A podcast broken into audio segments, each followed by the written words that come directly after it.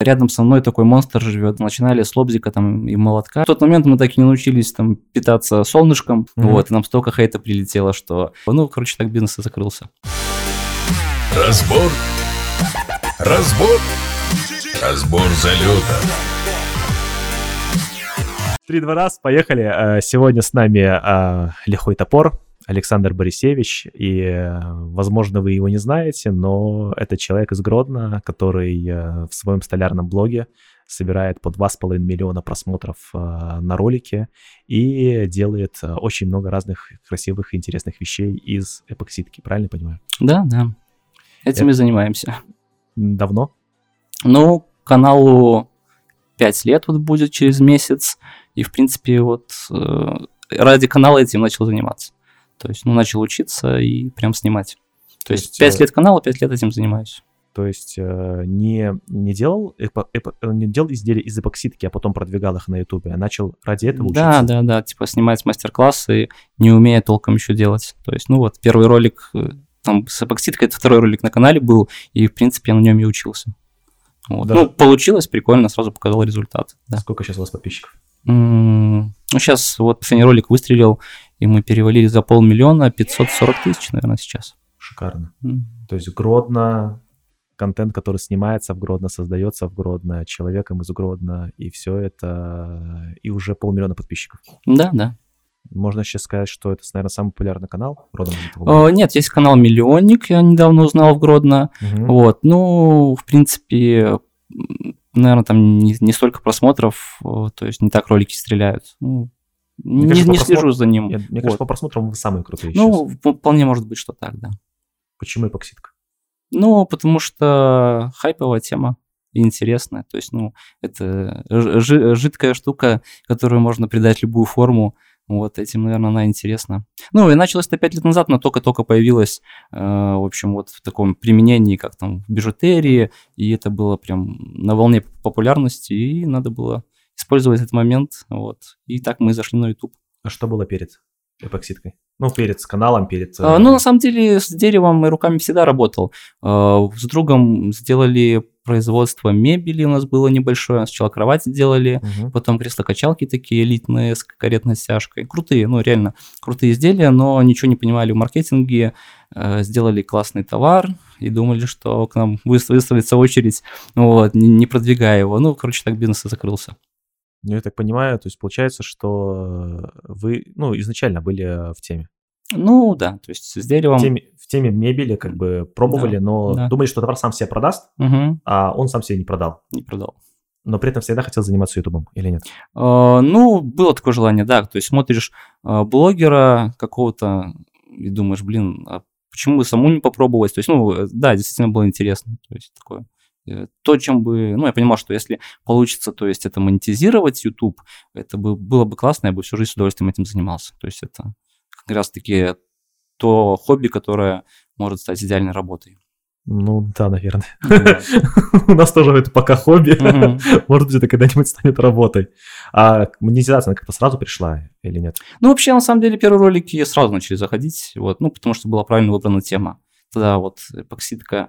Всем было интересно, появилось в Канаде, там ребята начали делать изначально, и у всех был большой запрос на это, а никто не раскрывал никаких секретов, то есть все видели готовые изделия, там колечко, да, вот, а как это сделано, как соединили дерево с этой штукой, вот, ну, как бы у меня в голове все просто было, ну, понятно, что разломали дерево, залили, потом придали форму, вот, но на русскоязычном сегменте не было ни одного ролика тогда. Вот мы, кстати, его начали снимать, и там за неделю, за две... Перед публикацией Даня Крастер выпустил ролик на русском Ютубе про изготовление этого кольца. И мы, получается, еще через неделю уже мы выложили. Вот, и нам столько хейта прилетело, что украл идею. Он уже очень популярный был на тот момент. Вот, мы только начинали. Вот, и, соответственно, все его подписчики пришли, чтобы оставить свой комментарий у нас, что мы позаимствовали у него идею. То есть... Хотя изначально это, ну, не его идея, понятно, но он вот на русскоязычном сегменте первый это выложил. И... Вот. Получается, буквально с первого ролика твоя команда столкнулась прям что с ненавистью. Ну да, это был второй ролик на канале, и да, такой хороший трафик пришел, нехороших людей. Ну, было прикольно. А мне кажется, что вот, точнее, мне создается такое впечатление, что для того, чтобы ролики смотрели, в принципе, нужно, чтобы какая-то часть населения тебя явно люто ненавидела. Такое есть или нет? Ну, это один из способов продвижения, определенно точно. Ну, мы не по этому пути двигаемся. Вот. Наш зритель нас любит. Прям видно это и по откликам, и по соотношению лайков, дизлайков. В общем, в этом плане у нас все хорошо. Как ты реагируешь? На хейт? Да. Ну, определенно точно, если ты как-то будешь реагировать на хейт, то YouTube это вообще не твое. Ты всю энергию оставишь там, все время оставишь там, если начнешь что-то отвечать, кому-то что-то доказывать. Никак не реагирую. Вот. Если вижу комментарий и понимаю, что он мне не нравится, просто не буду даже читать, и все. Вот. Я понимаю, что ты работаешь с аудиторией, ты отвечаешь. Там почти всем отвечаешь. Да. У нас раньше было, кстати, прикольное правило, тоже для молодых каналов, я не знаю, может, кто-то до этого так делал, но у нас это была прям политика, мы отвечали на каждый комментарий. Некоторые считают, что это делать вообще не надо. Это это классно продвигает ролики. И если ты посвящаешь себя Ютубу, это бесплатный метод продвижения ролика. Тебе не надо покупать рекламу, ничего. Просто сядь каждый вечер за правило, пару часов выдели тому, чтобы ответить на все комменты. И Ютуб это видит, замечает и любит. И так будешь продвигать. У тебя интересная майка сегодня. Это Бэнкси? Да. Спасибо, Бэнкси. Спасибо, Бэнкси. По этому правилу и живем. Ты абсолютно ровно реагируешь, ты внутри тебя как-то не гложет. Почему? Нет, первое время, понятное дело, что цепляло. Да, и то есть там можно было на день подгрузиться от комментария нехорошего. Вот. А потом, все-таки как-то это с профессионализмом приходит. Если ты занимаешься Ютубом, и тебе каждый день пишут там сотни комментариев, то, потихоньку абстрагируешься от этого. У меня, допустим, был один ролик, интервью, которое собрал очень много хейта в мою сторону. Угу. Я как-то, не знаю, так воспринял это, подумал, что, может быть, я вообще не надо этим заниматься. Неправильно. Неправильно, да. То есть нормально. То есть, да. Должно быть. У любого будет свой хейтер, у любого, да, не знаю. Если бы Иисус начал вести свой блог, не знаю, может так говорить или нет, даже у него нашлись бы хейтеры. То есть, я про святого человека. Так что, это они точно будут, поэтому если выбрал YouTube, то определенно точно надо с этим работать и, в общем... То есть это нормально? Да. Но вообще... Нет, так они продвигают ролики, это же классно. Если, как у нас, допустим, аудитория очень лояльная, то есть наш зритель любит нас, и если кто-то появляется из хейтеров в комментах, на них начинают сами отвечать, в общем, идет какой-то диалог, соответственно, количество комментариев увеличивается, и YouTube это видит и продвигает дальше ролик. У вас вообще очень в этом плане все круто, там 500 тысяч, и у вас просмотров больше, чем подписчиков. Это хороший показатель. Да, не всегда так, но ролики часто выстреливают, да. Да, сейчас я вижу, что вы пошли еще в автомобильную тематику. Угу. Этим вообще на самом деле всегда хотел заниматься, это прям мое, понятно, что не мог себе позволить с этого стартовать, потому что это, затратная штука, делать автоконтент, как минимум там надо купить донора, расходники, сейчас на машину колеса надо были купить, диски вы хотели купить, да, купили, то есть, а после того, как замерили, поняли, что нужны 22-е. И причем такие хорошие, хромированные, двухсоставные, пришлось на диске сколько долларов, 700-800, просто отдать, чтобы их потом там распилить, там долгая будет история, такие расходники. Я так понимаю, эта история, может, кто не знает, давайте сразу проясним, может, не все поняли, что такое эпоксидка. Эпоксидка – это столы реки, стол река, это самое широкое применение, да, но ты стараешься этого не делать. Это не будут сейчас рассмотреть точно. 100%. Mm-hmm. Это первая история, которая... Одно время в Инстаграме все себе хотели домой стол и реку. Mm-hmm. Была такая история, прям все думали, что вау, как такое вообще возможно. Сейчас ты хочешь сделать УАЗ по проекту минского дизайнера. Не минского? Он из России, по-моему, с Саратова, что ли. Да? Точно не помню, но я с ним связывался, буквально там и сегодня переписывались. Да. Он на самом деле крутой. Я там еще просил у него помочь нам с одной работой. Мы параллельно будем два сейчас автопроекта снимать. Как выяснилось, он там знаком с дизайнером Bugatti Chiron. Потому что нам надо было какие-то элементы с нее взять для проекта. Я говорю, нарисуй нам, объедини две этих машины. Говорит, не, я этого не буду делать, потому что очень мне прилетит за это. То есть я смотрел его работу, естественно, он был очень крутой. А этот дизайн буханки, это его прям очень-очень старая работа. Ну, наверное, лет 5-6 пылилась вот на интернете. Вы первый, кто решил это воплотить? Ну, да. Притом вы реально хотите сделать электромобиль в Гродно? Это будет электромобиль, прям, и внутри будет все выдержано в концепте, то есть там будет такой прям нанотехнологичный салон футуристичный из будущего, там разряды электричества будут через торпеду проходить, да, то есть это уже все продумано, и уже даже... И вы это здесь делаете? Да, да. В Беларуси? Да, почему нет?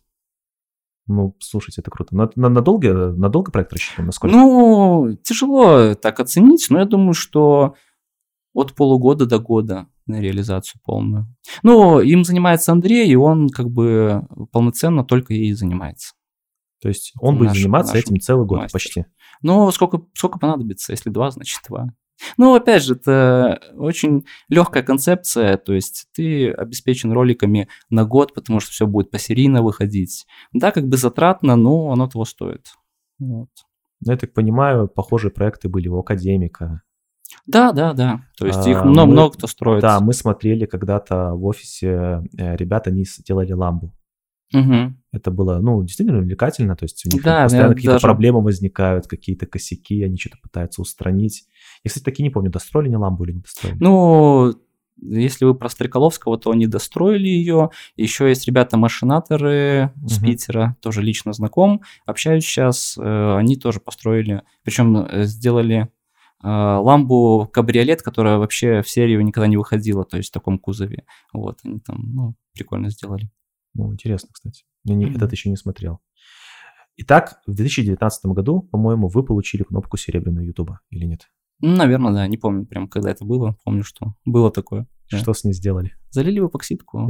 Канал был в тот момент очень профильный, и как бы, почему бы нет, если профильный канал по эпоксидке, то и кнопку в эпоксидку. Гнев Ютуба не пришел? Нет, они, наверное, за этим не отслеживают. Да и на самом деле, по меркам Ютуба мы прям незаметные мелкие. То есть серебряная кнопка – это, в рамках это YouTube минимум, это что-то такое, что с тобой вроде как начинает уже вести какой-то диалог, более-менее серьезно воспринимают, но для YouTube ты никто. То есть вот после миллиона, тебе дадут менеджера, скорее всего, персонального, который будет оперативно отвечать, с тобой уже более-менее считаются. И то миллион, это, то есть очень много сейчас каналов миллионников. Прям... После серебряной кнопки, может быть, какие-то рекламодатели серьезно пришли наконец? На самом деле никому не интересна твоя кнопка, всем интересно количество просмотров на твоих роликах, и ты никому не интересен. Вот. Каким бы ты крутым ни был, если не будет просмотров, никто к тебе не придет за рекламой. То есть мир, в котором никому ничего не интересно, интересуют только просмотры? Понятное дело, что надо рекламодателю охват.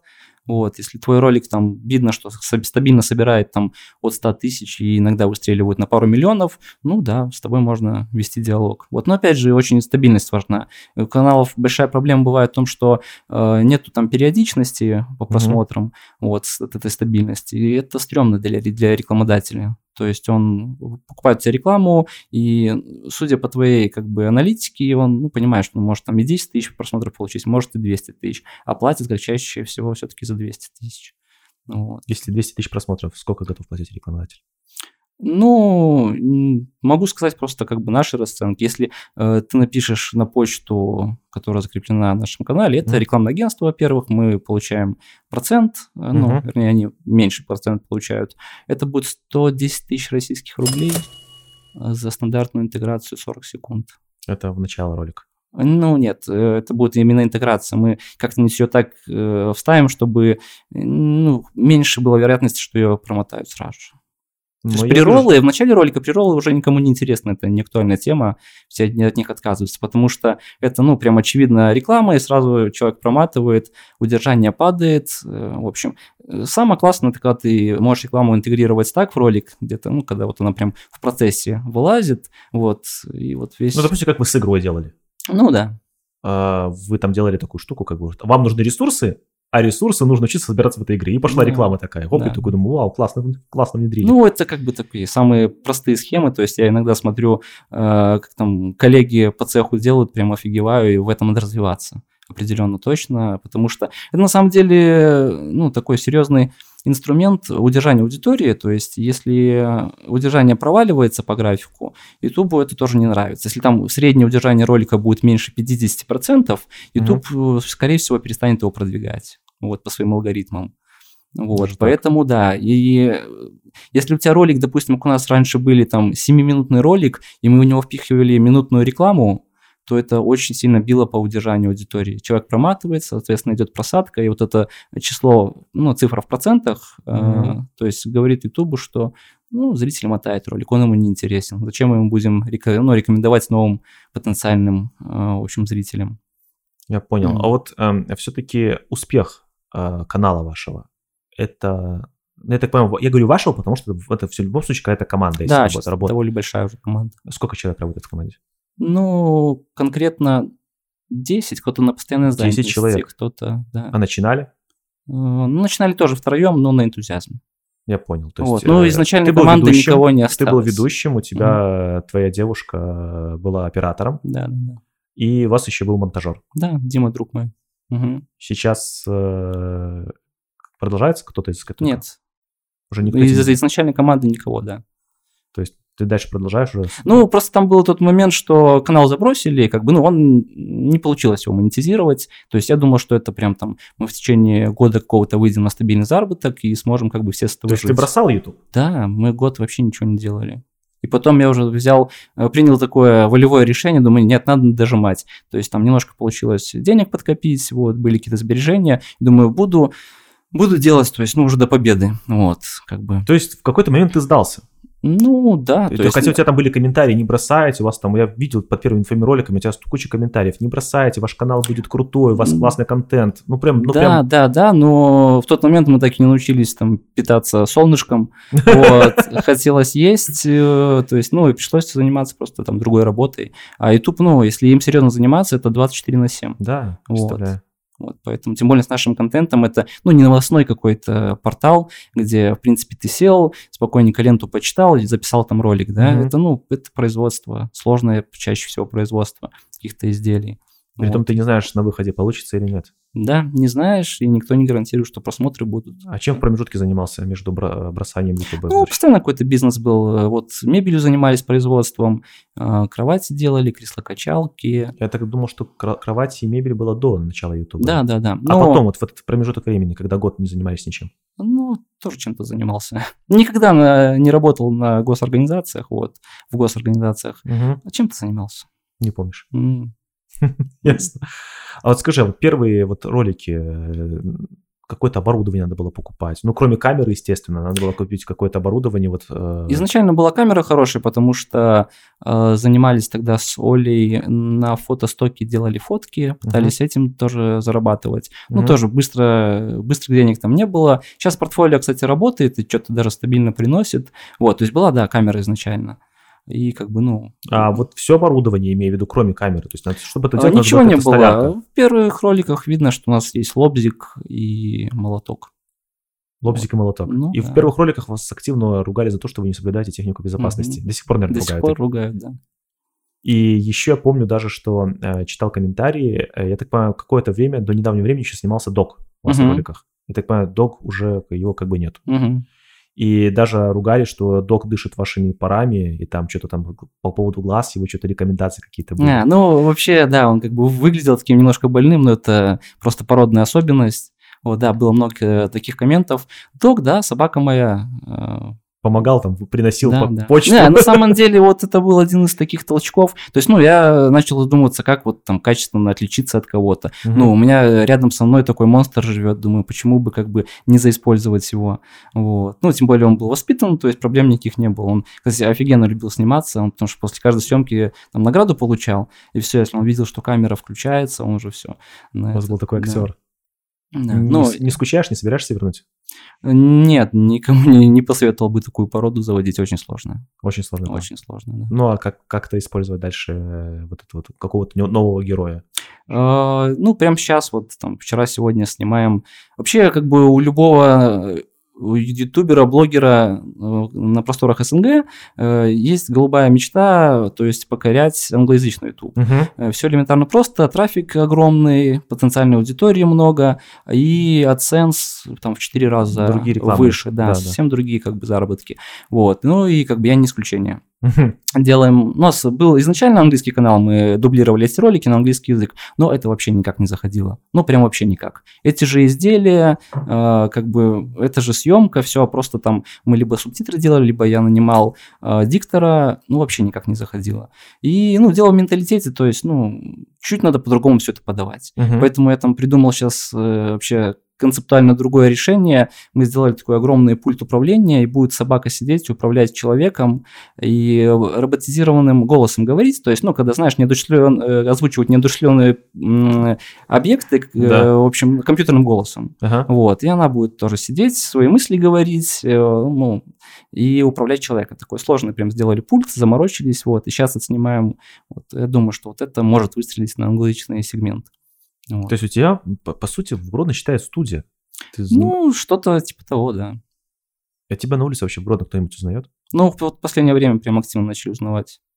Вот не знаю, с чем связано. Как-то раньше совсем нет, а сейчас там, ну, если куда-то выйдешь... Ну, только, слушай, интересно, вот, допустим, мы много кто знает там всяких блогеров там московских, да, если бы мы увидели московского блогера в Гродно, все бы удивились, там, вау, типа там... Ну, кто-то, кто смотрит бы там, подошел бы, может, поздоровался, там, сфотографировался.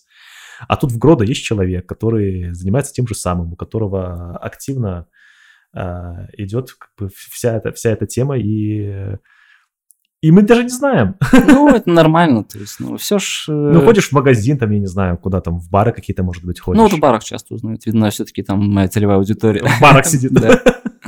А ты рассказал, что тебя смотрят и девочки, и школьницы, и взрослые люди. Ну, это, да, было для статьи. Ну, на самом деле, преимущественно мужская аудитория. Кстати, у нас очень классная аудитория для рекламодателя. То есть, это мужская аудитория, платежеспособная, 25+.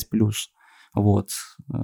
Ну, средний такой показатель. 90% все-таки, ну, мужской аудитории. Ну, YouTube дает аналитику, это все как бы в доступе. Вот, поэтому в этом плане, да, тоже. Но рекламодателю это важно.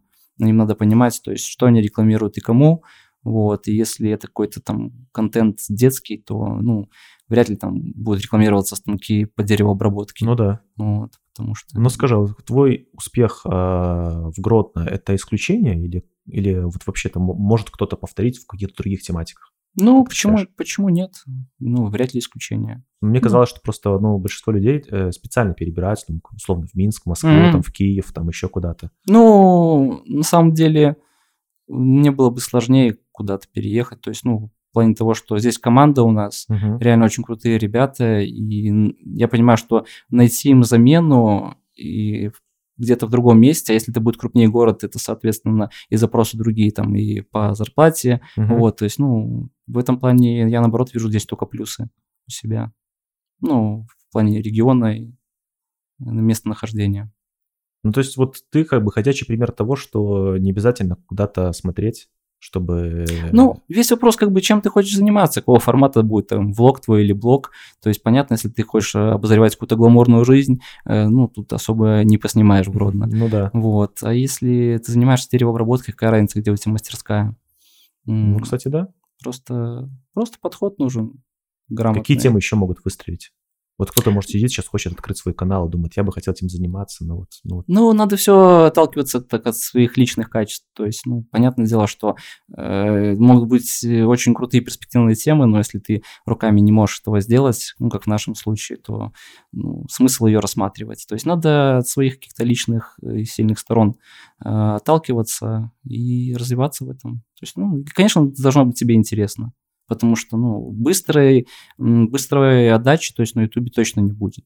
Мы, в принципе, вот там первые 3 года, ну, это просто вот вкладываешь. Ну, в нашем случае. Вот, потом 3 года проходит, ты опускаешь руки, сдаешься. И я там через год не занимался каналом, потом вернулся уже с целью конкретно дожать. То есть, ну, почему? То есть, первые 3 года канал вообще ничего не приносил. Вообще ничего. Только вложения. Да, ну, рекламодателей не было. Понятно. Вот, по понятным причинам. Был какой-то AdSense там, ну, какие-то... Ну, мне кажется, те люди, которые думают, что можно заработать на AdSense в Google, это романтики.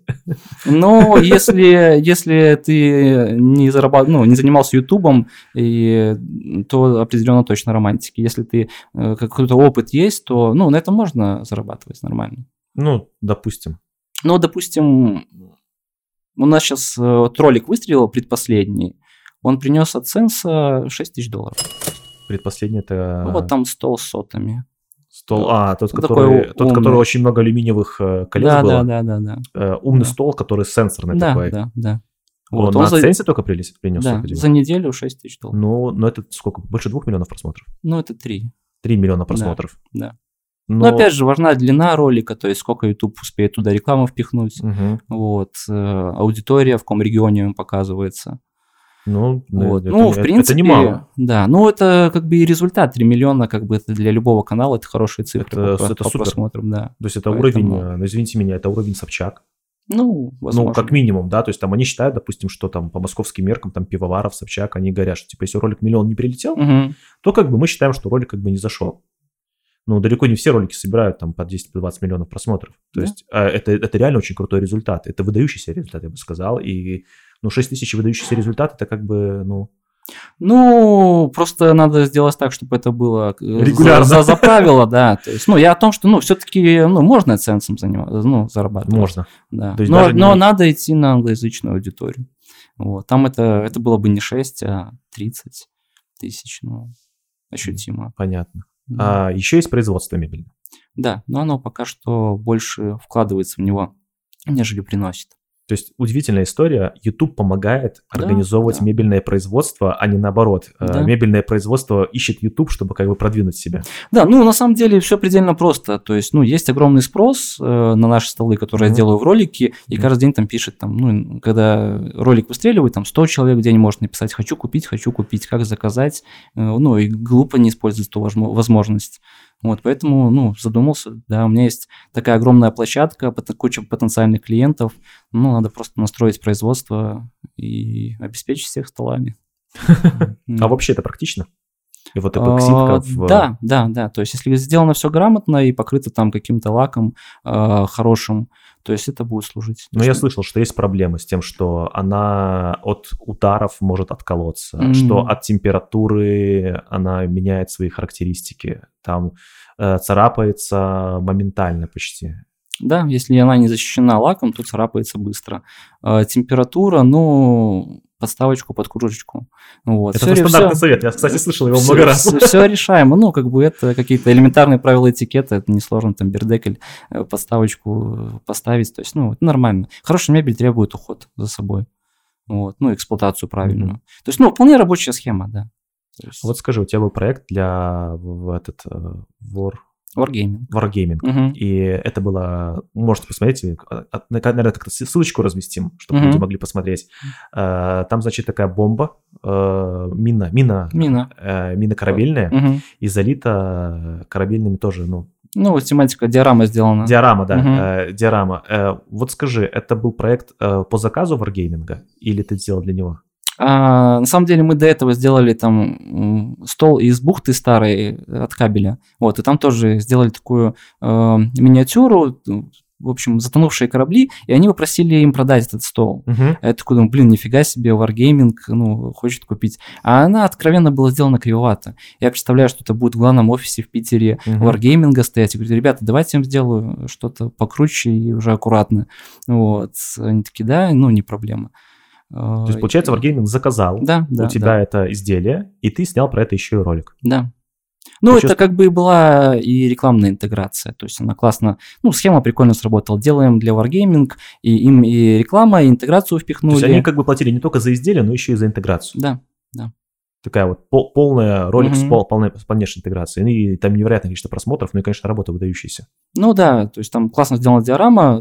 Я в этом очень слаб, поэтому нашел человека, который профессионал в этом. Вот. Мы с ним до этого общались. Это с Питера модельер, наверное, как их называют. Чувак, который делал диорамы. Вот. Но он, невероятная работа у него. Вот. То есть вы сделали в такой коллаборации? Да. Ну и у него тоже заказали рекламу на таких условиях, что он делает эту миниатюру всю. И у него тоже... на условиях, где сейчас стоит это изделие? В Питере, в главном офисе. Ну, надеюсь, что стоит. Ну, как минимум, туда она была доставлена, поставлена. Главный офис Wargaming в Питере сейчас находится? Ну, конкретно этот, да. Помнишь, у тебя были ролики такие, где ты часто вставлял фразу, потому что это очень важно для нас?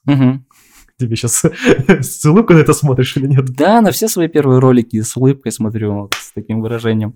Ну, нормально, как по-другому расти. Даже как-то были мысли, так я думаю, может, что-то почистить, там все равно как бы рекламы не было, поэтому, ответственности я не несу перед рекламодателем, поэтому могу там что-то почистить, поудалять. Потом подумал, это же классно, видно, динамика роста какая-то. Даже потом саму пересмотреть, забавно. Если у меня получится, или ты дашь исходники, мы вставим в наш ролик. Это очень важно для нас.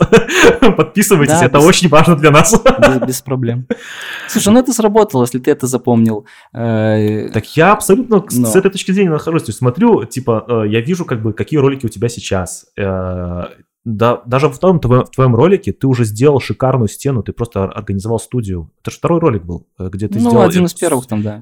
Такую себе сделал стену из досок классную, на фоне ее потом все снимал. Да. То есть большинство людей, которые ведут блог про «сделай это сам», do it yourself, да, DIY. Они же снимают в каких-то ужасных помещениях. На это смотреть вообще такая задача и стояла, то есть, хотелось как-то качественно выделиться, и чтобы это было узнаваемо, то есть, это получилось сделать. То есть, причем реально это были, доски, которые лежали без дела, там вложений практически ноль, и пару дней работы. Вот, получилась прикольная инсталляция. Даже долго это была заставка вашего канала. Ну да. Я заметил, что у тебя еще такая интересная была штука. Вначале у тебя были разные интеграции с блогерами, вы друг друга рекомендовали, вы как-то друг друга продвигали.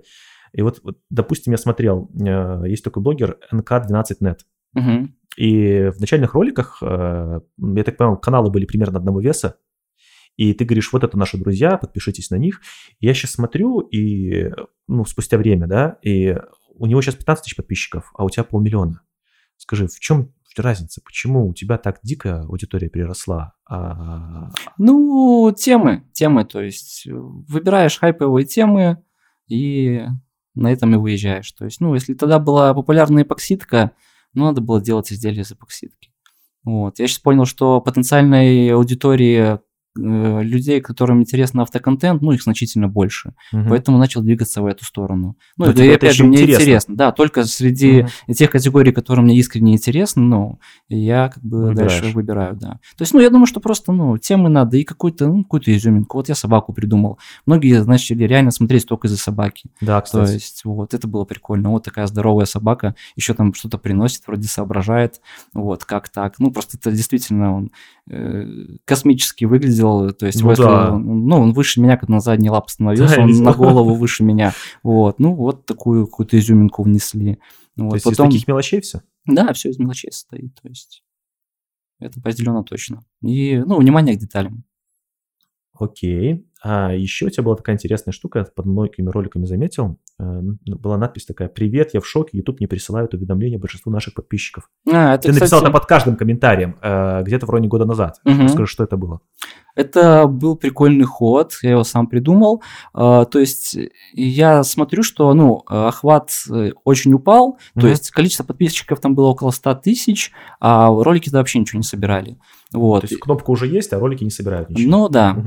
И я подумал, как достучаться до тех людей, которые раньше нас смотрели. То есть и самые преданные зрители, они еще комментарии оставляют. То есть, конечно. Есть вот такая, я подумал, это прикольная связь коммуникации. То есть я ему пишу ответ на комментарий, вот, у него всплывает в окошке. Просто есть такой миф, там, типа теневого бана на Ютубе. И если Ютуб твой канал немножко похоронил, у себя по алгоритмам, он даже твоим подписчикам, у которых стоят все галочки и колокольчики, он не пришлет уведомления. Да-да. Вот. И все, я думаю, а как мне с ними связаться, с теми ребятами, которые смотрели? Потому что те, кто оставил коммент, это, реально заинтересованные люди, потому что не то, что там посмотрели, закрыл и вышел. Это человек, который еще запарился, оставил коммент. Я думаю, так у меня есть, канал связи с ними. И давай, говорю, Дима, напишем просто каждому, под каждым комментом. Да. Написал каждому человеку? Ctrl-C, Ctrl-V. А тебя не забанили за это вообще? Нет, это как бы автор канала отвечает, то есть это нормально. То есть ты можешь всем отвечать одинаковое сообщение, это не проблема? Ну, прокатило, значит, не, значит нормально. То есть... Я просто смотрел, там ты написал, наверное, тысячи сообщений таких.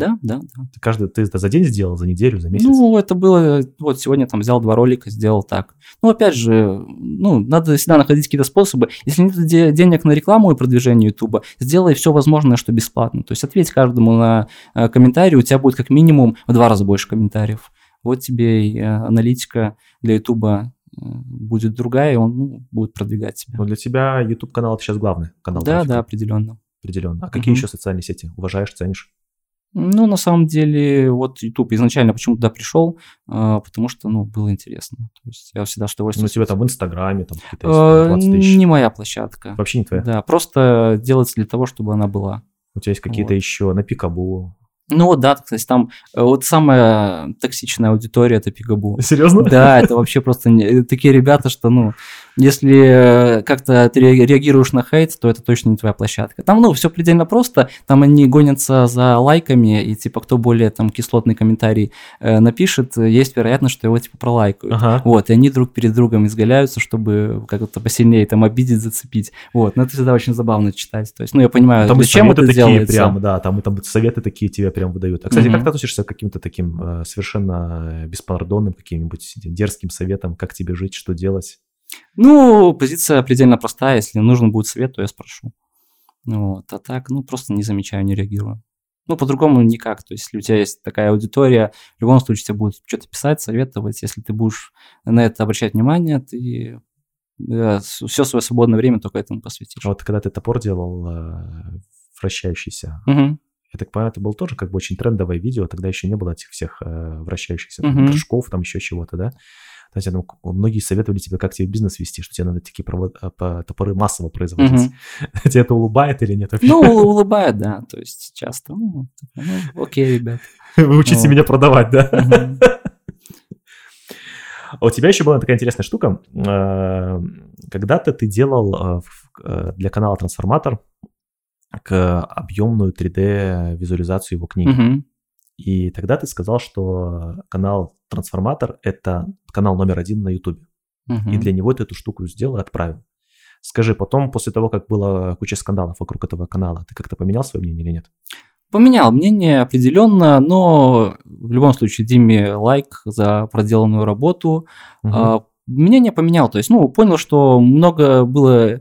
не по-настоящему, а воспринималось это по-настоящему. Опять же, этот ролик снимался, тогда была совсем другая ситуация на рынке, так сказать. То есть, тогда не было там никаких зашкваров, в общем, ничего не всплыло. И да, действительно, в тот момент для меня это был канал номер один. Я очень много, да и сейчас, то есть, я с удовольствием смотрю, подчеркиваю что-то. То есть, там много полезной информации, которую тебе дают бесплатно. А насколько ты умеешь фильтровать, это это уже дело каждого. Это уже твое дело, да? Да. Какие еще каналы ты смотришь? Где так это вдохновение используешь? Друзья, с удовольствием смотрю. Почти всех вот коллег по цеху, то есть DIY. То есть, там больше с профессиональной точки зрения интересно, как ребята развиваются, с кем сотрудничают, что-то подмечаю. Вот. Левша из этих ребят. Крастера тоже, Даню, он лидер на рынке в нашей категории.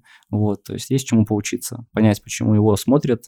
У него 3 миллиона подписчиков. Причем такая, относительно для Ютуба это узкая тема. Вот. И анализирую, смотрю, и что-то могу себе там. А люди, которые тебя смотрят, они просто хотят посмотреть, как другие работают? Или хотят чему-то научиться? Люди любят смотреть, как другие работают. Вот. Чаще все-таки подписываются на автора. В общем, и уже дальше, что бы ты ни делал, какой-то костяк будет, который будет смотреть, что ты делаешь.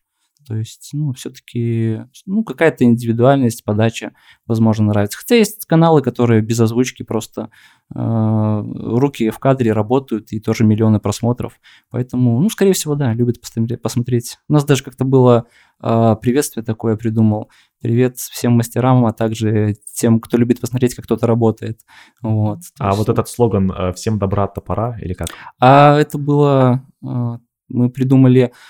Не помню, какой-то небольшой розыгрыш сделали, кто придумает самое лучшее, типа там вступление или концовочку, мы там какие-то безделушки дарили. И до этого вот подписчик придумал, причем с Гродно человек. Вот, он такой слоган придумал. Да, но неплохо заходит, звучит прикольно. Да, очень классно звучит. Поэтому почему нет? Это да, спасибо подписчику.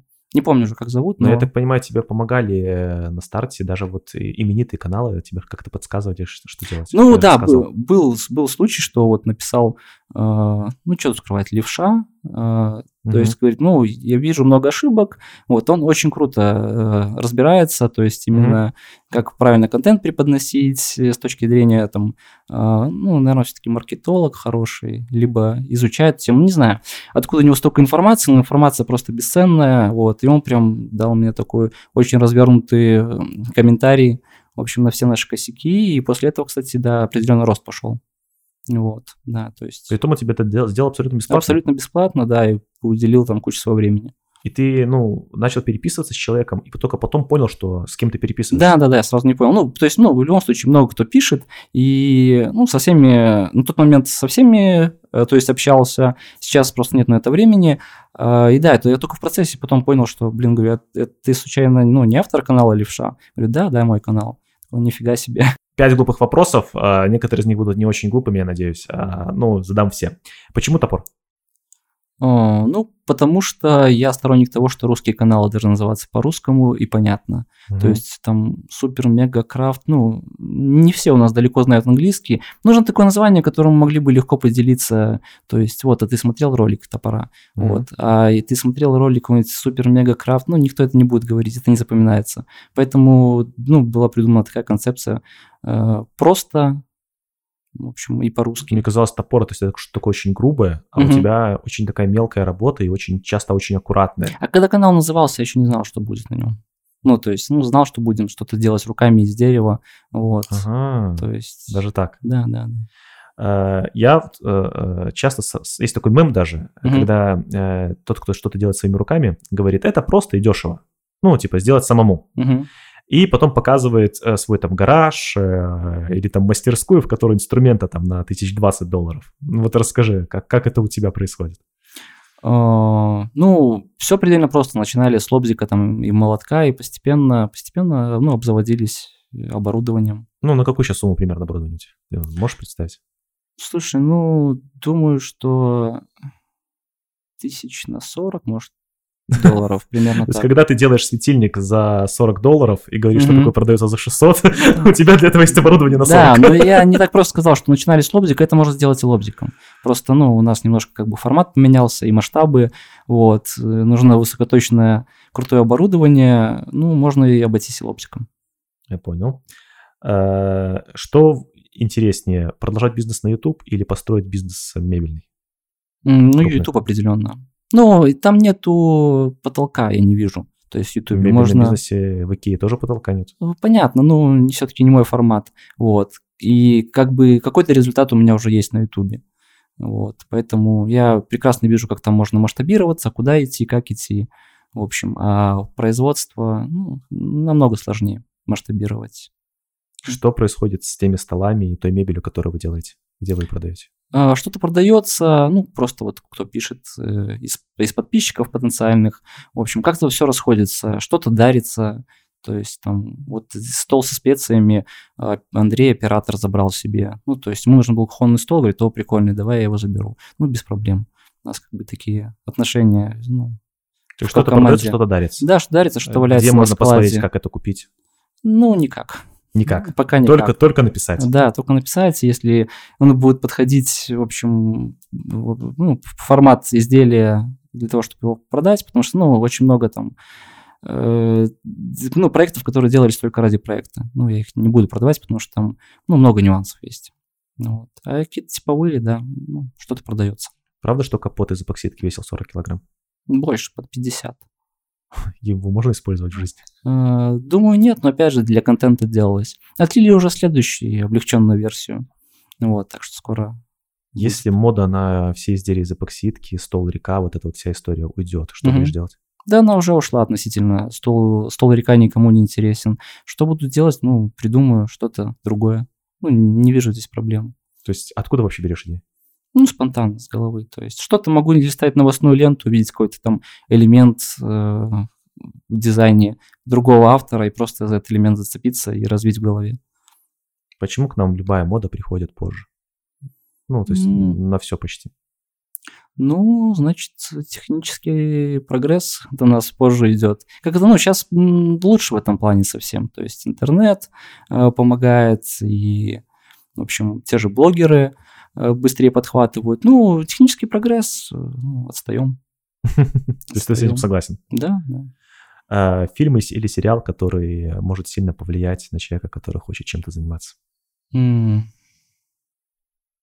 из фильмов, который меня впечатлил и как-то на меня повлиял, последнее это я смотрел «Минимализм», такой документальный фильм, вот, полнометражный. Вот он повлиял, да, я так хорошенько дом почистил, вот, кучу хлама выкинул. Он действительно немножко структурировал в голове у меня. А так прям вдохновить, ну, кучу примеров, то есть про всех выдающихся личностей.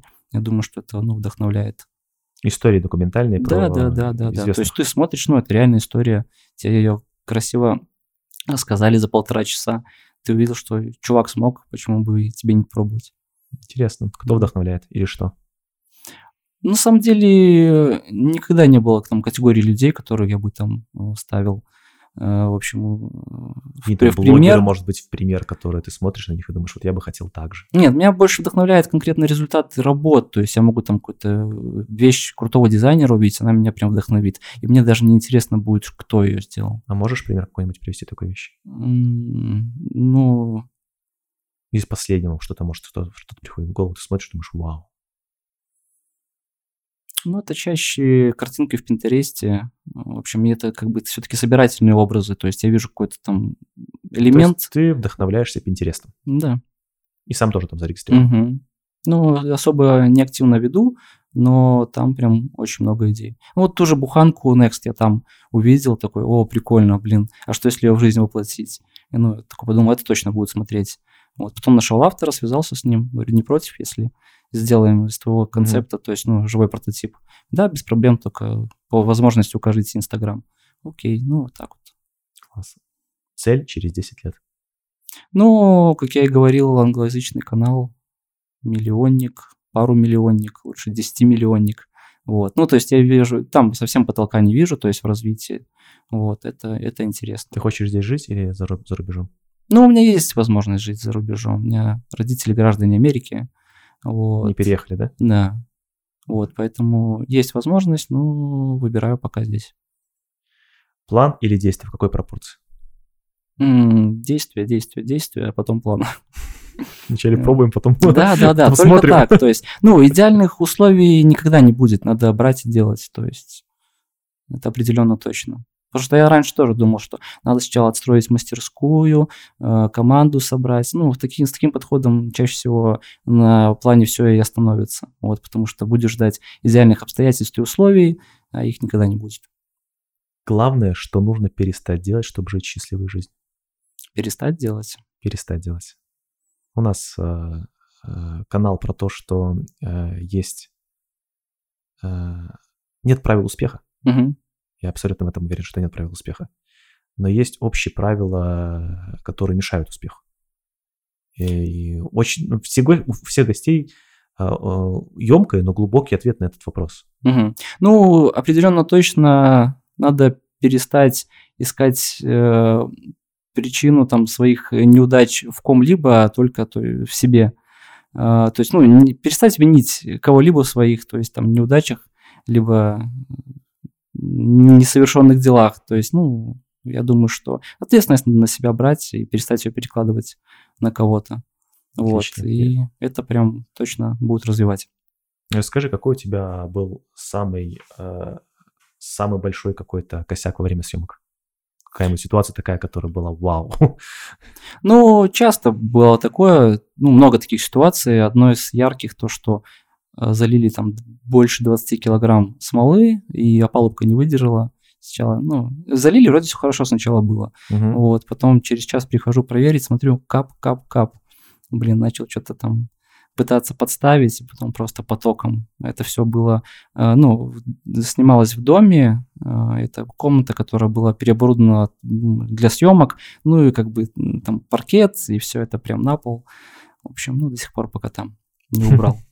Но ты считаешь, что с Ютубом ничего не произойдет, и в ближайшее время только будет развиваться? Определенно точно есть вероятность, что произойдет. Именно поэтому цель номер один – аналог англоязычного канала, чтобы в один момент, когда русскоязычного Ютуба может не стать, либо сильно его подожмут, чтобы было чем заниматься. Вот, это важно. То есть глобально с Ютубом ничего не произойдет, глобально, но локально что-то может произойти. Да, то есть не будет какой-то такой миграции, как, допустим, люди перешли на Facebook, потом там куда-то еще уходят, в ТикТок, все не уйдут. Слушай, мы в любом случае снимаем контент, а куда его грузить? То есть я думаю, что это поправимое. Умрет YouTube, в любом случае контент будет востребован. То есть будущее контент-маркетинга не печально, а наоборот, очень безоблачно. Пока что все же развивается семимильными шагами. То есть, в плане того, что блогеры появляются, развиваются, приходят рекламодатели, телеканалы все переходят потихоньку, пробуют себя в формате Ютуба. Поэтому, если там ребята, которые руководят каналами, двигаются в этом направлении, значит что-то они знают. Да. Что самое главное на Ютубе? Наверное, все-таки искренность. То есть, не надо ничего там придумывать, просто быть собой. Если тебя такого, как ты есть, любят и смотрят, то все у тебя хорошо. Если нет, то плохо. Но в любом случае, уже куча примеров, что искренне, честно, то есть как есть. У нас еще есть такая рубрика замечательная, подарок от гостя. Да, знаю. Вот. Обычно мы придумываем конкурс для гостей, но я думаю, что на Ютубе ты сам знаешь, какой конкурс самый крутой. Поэтому озвучь условия конкурса и какой может быть подарок. Можно попробовать придумать какой-то слоган, может быть, вам, как мы это сделали. И самый крутой вариант, который ты выберешь, можем подарить, не можем, а подарим небольшой журнальный столик из массива дуба. Я тебе фотку скину, прикрепить. Супер. Значит, у нас очень простой, но интересный конкурс от Саши. Он подарит стол из массива дуба, столик журнальный. Столик, да. Да, вам все, что нужно сделать, всего-навсего придумать замечательное приветствие какое-то, либо в конце ролика что-то такое. Да, либо приветствие, либо окончание нашего ролика. Потому что 3-2 раз поехали, может быть, нравится не всем, но это лучше, что мы придумали. Поэтому приветствие и окончание ролика. И лучший вариант, который понравится нам, будет подарок от Саши. У вас 2 недели, чтобы придумать ролик. Подписывайтесь на наш канал. Нам это очень-очень важно и очень помогает.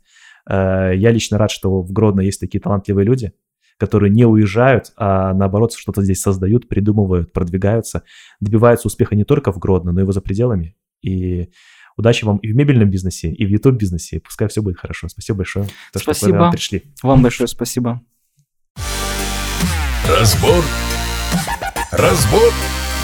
Разбор залетов.